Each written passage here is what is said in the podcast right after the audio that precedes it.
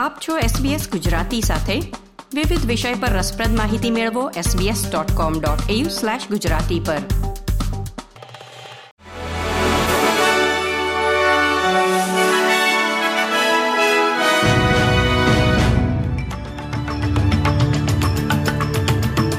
નમસ્કાર.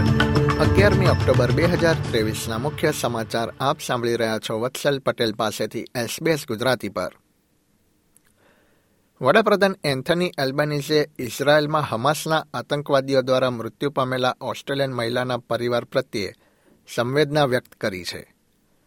હમાસના આતંકવાદીઓએ ઇઝરાયેલની દક્ષિણે જમીન અને હવાઈ હુમલા કર્યા બાદ સિડનીમાં જન્મેલા ગેલિટ કાર્બોની ગાઝા પટ્ટીથી માત્ર એક કિલોમીટરના અંતરે કિબુત્સ ખાતે તેમની હત્યા થઈ હતી. ઇઝરાયેલી મીડિયાના જણાવ્યા અનુસાર, આ હુમલામાં ઓછામાં ઓછા બારસો લોકોના મોત નિપજ્યા છે.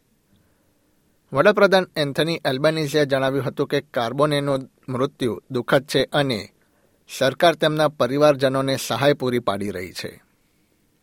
બીજી તરફ, ઇઝરાયેલની સેનાએ નિવેદનમાં જણાવ્યું છે કે હમાસના આતંકવાદીઓ દ્વારા કરવામાં આવેલા હુમલાએ દેશને હચમચાવી નાખ્યો છે અને તે ગાઝા પટ્ટી પર જમીની આક્રમણની તૈયારી કરી રહ્યું છે. હિંસાના જવાબમાં ઇઝરાયેલે ગાઝામાં ખોરાક, પાણી અને વીજળી પહોંચાડવાનો ઇનકાર કર્યો છે અને ઇઝરાયેલ પેલેસ્ટાઇન સંઘર્ષના ઇતિહાસમાં સૌથી ભારે હવાઈ હુમલા સાથે આ વિસ્તારમાં બોમ્બમારો કર્યો છે.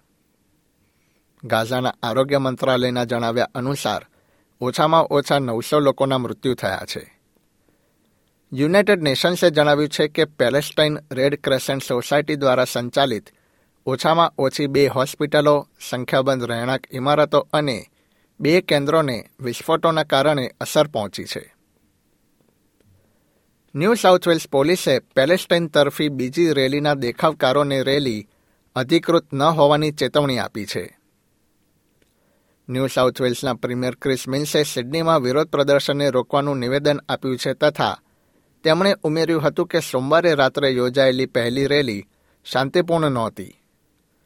રેલીના સાક્ષીઓએ પ્રદર્શનકારીઓએ ધિક્કારની ભાષાનો ઉપયોગ કર્યો હોવાનું પણ જણાવ્યું હતું. ન્યૂ સાઉથ વેલ્સના બોતેર હજાર પાંચસોથી વધુ વિદ્યાર્થીઓ આજે વર્ષની તેમની પ્રથમ એચએસસી અથવા હાયર સ્કૂલ સર્ટિફિકેટ પરીક્ષામાં બેસશે.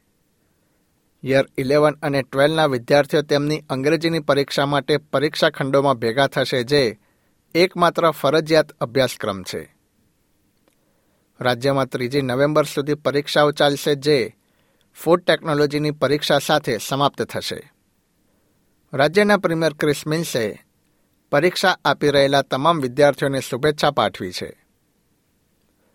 કોન્ટસના ચેરમેન રિચાર્ડ ગોયડેરે તત્કાલ પદ છોડવા માટેના લોકોના ભારે દબાણને પગલે તેઓ આવતા વર્ષના અંત ભાગમાં નિવૃત્તિ લેશે તેવી જાહેરાત કરી છે. આ ઉપરાંત તેમના સાથીદાર મેક્સિન બ્રેનર અને જેકલિન હેએ પણ ફેબ્રુઆરીમાં કોન્ટાસના વચગાળાના પરિણામ બાદ કંપની છોડવા અંગે જણાવ્યું હતું. એસબીએસ ગુજરાતી પર આ હતા બુધવાર અગિયારમી ઓક્ટોબર બે હજાર ત્રેવીસના મુખ્ય સમાચાર.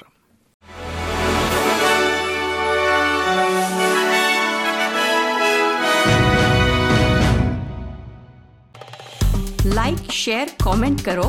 એસબીએસ ગુજરાતીને ફેસબુક પર ફોલો કરો.